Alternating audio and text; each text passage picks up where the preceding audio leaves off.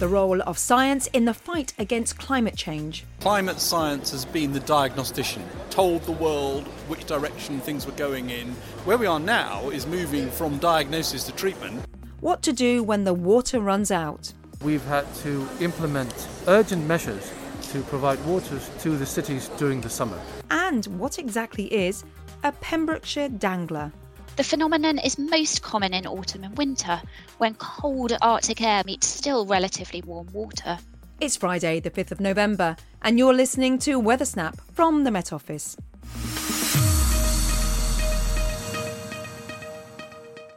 Hello, I'm Clare Nasir, and this is Weather Snap, an insider's guide to the week's weather headlines. Well, you can't have missed the fact that COP26 launched this week in Glasgow with some rousing speeches from world leaders, youth activists, and Sir David Attenborough, all on the theme of our changing climate. Midweek saw widespread promises to end deforestation, while financing action on climate change has been a key theme. Underpinning this and previous COP events is climate science. Accurate data is vital for assessing the levels of greenhouse gases and the impact of human activity. Climate correspondent Grahame Madge is at COP26, and earlier this week he spoke to Sir Patrick Vallance, the UK chief scientist, and he explained the importance of climate science in measuring and addressing climate change.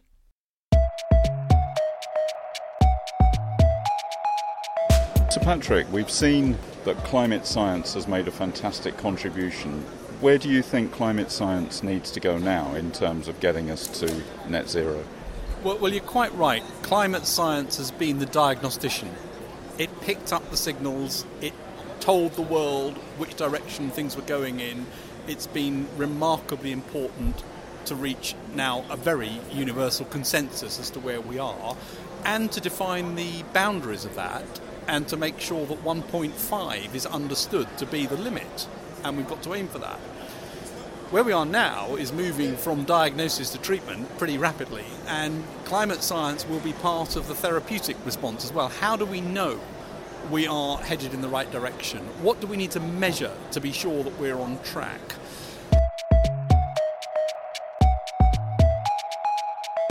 In terms of the solutions that are possible with being on a pathway to net zero, is there a role, do you think, for climate science to advise which of those pathways might be best? Well, I think where, where climate science can help is to look at the solutions that are being proposed and advise on where you're likely to get the biggest bang for your buck.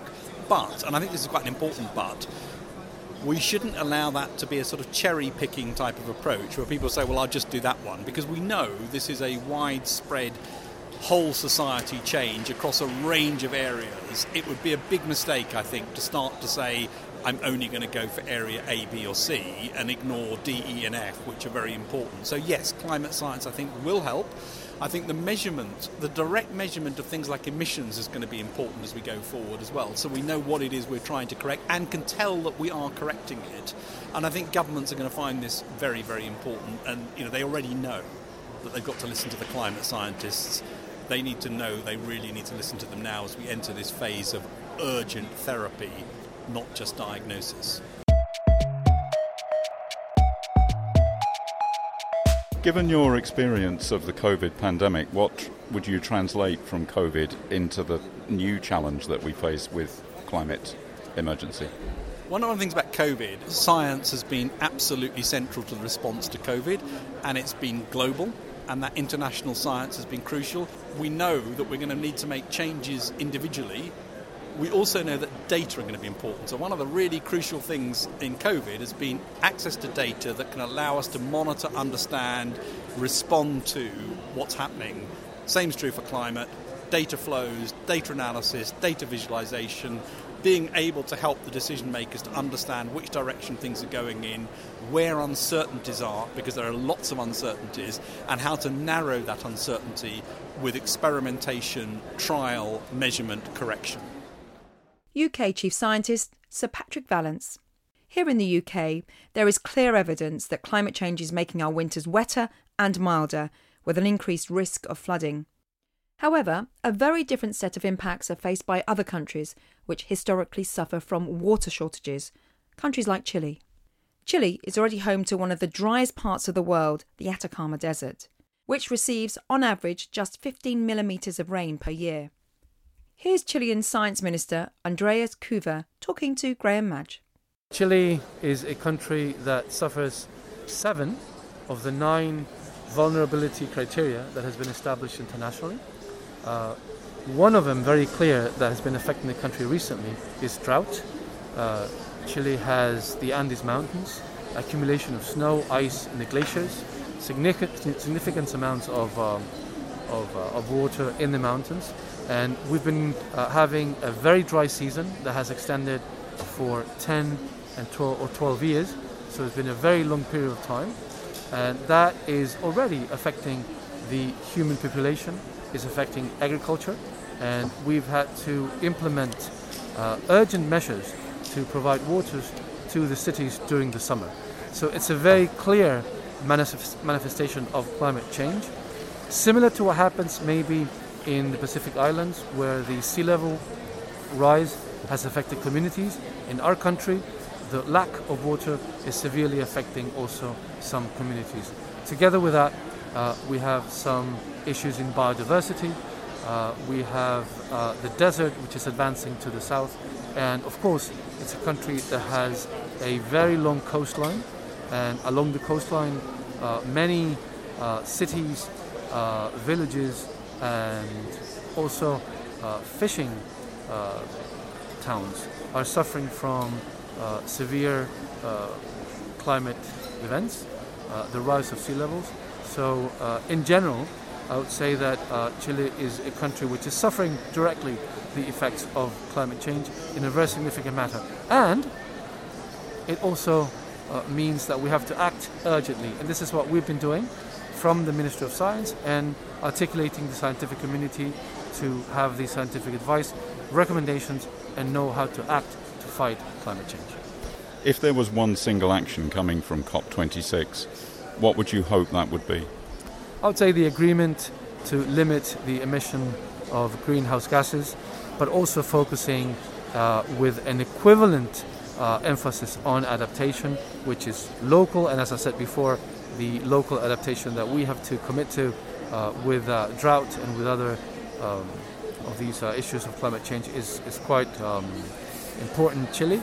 And at the end of the day, it's also about funding, uh, and we need to, of course, get the funds, raise the funds, work with the public sector, the private sector, and academia. So I would say uh, ambition, uh, finance, and adaptation and mitigation commitments.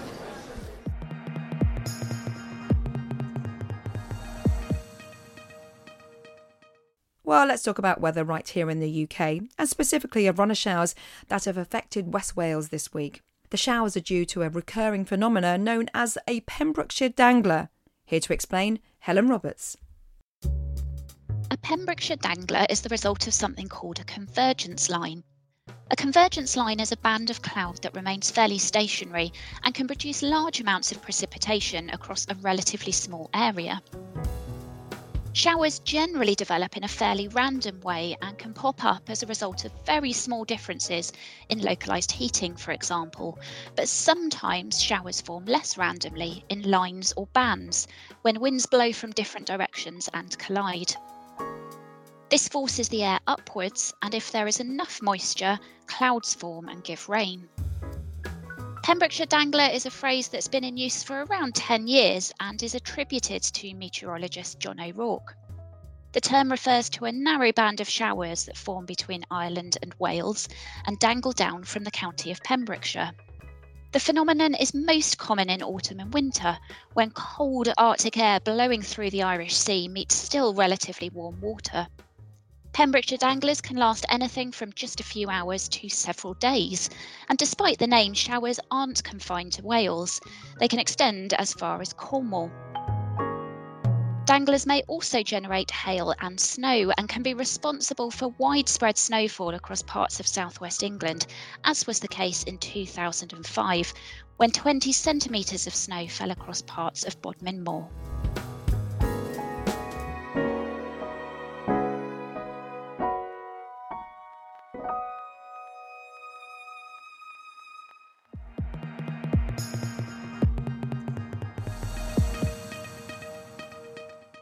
Roberts.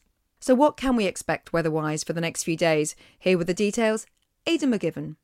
It's been a bright but fairly chilly first week at COP in Glasgow so far, which has also been the case across much of the UK. However, a change in the wind direction this weekend and a strengthening of the wind will bring milder conditions to the UK, but also more changeable conditions with more cloud and some rain at times.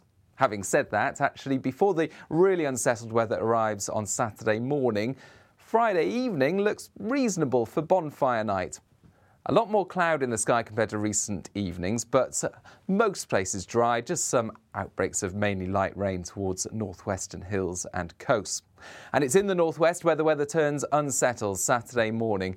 Heavy rain across Scotland and Northern Ireland, along with strong winds. That wet and windy weather sinks south into northern England and Wales by lunchtime, with the risk of coastal gales in places. But for the south and southeast, it stays largely dry, albeit fairly cloudy and windy throughout much of the day.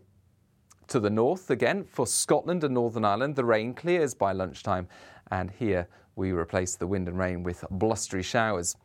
It's a mild wind direction though, so temperatures a few degrees higher than they've been throughout the last few days, with highs of 13 to 14 Celsius. But the wind strengthens further across Scotland and Northern Ireland in particular on Saturday night. Northern Scotland at risk of seeing gales or severe gales around coasts wind gusts in excess of 70 miles an hour in some of the more exposed locations. And that strong wind coinciding with spring tides, so the risk of coastal impacts, big waves, and uh, disruption from those winds. By Sunday, the wind is still strong across much of the country, so it's a blustery day for many, particularly around some of the hills of northern England and Scotland. But it's a drying up process through the day with most of the rain confined to the north and northeast of Scotland, and even here it will be fairly showery. Towards the southwest, it turns brighter with some sunny spells, but it stays windy throughout much of the day, and it's a little bit cooler compared to Saturday. Into the start of next week, the weather stays changeable. A frosty start for many on Monday before the next area of low pressure moves in to bring further bouts of wind and rain, particularly in the north. Thanks, Aidan. Now here's Martin Bowles with last week's highs and lows. Here are the UK weather extremes observed between Monday the 25th of October and Sunday the 31st of October. The highest recorded temperature of the week was 18.4 degrees Celsius at Chillingham Barns in Northumberland on Tuesday. The lowest recorded temperature was minus 1.0 Celsius at Kinbrace in Sutherland early on Sunday. In a spell of widespread wet weather, the highest daily recorded value was 84.8 mm at Eskdalemuir, Dumfriesshire on Thursday. The largest sunshine hour total of 8.4 hours was recorded at RAF Wattisham near Ipswich in Suffolk on Thursday. Thanks, Martin. That's it for Weathersnap. I'm Clare Nasir. Editor is Adrian Holloway. Weathersnap is a podcast by the UK Met Office.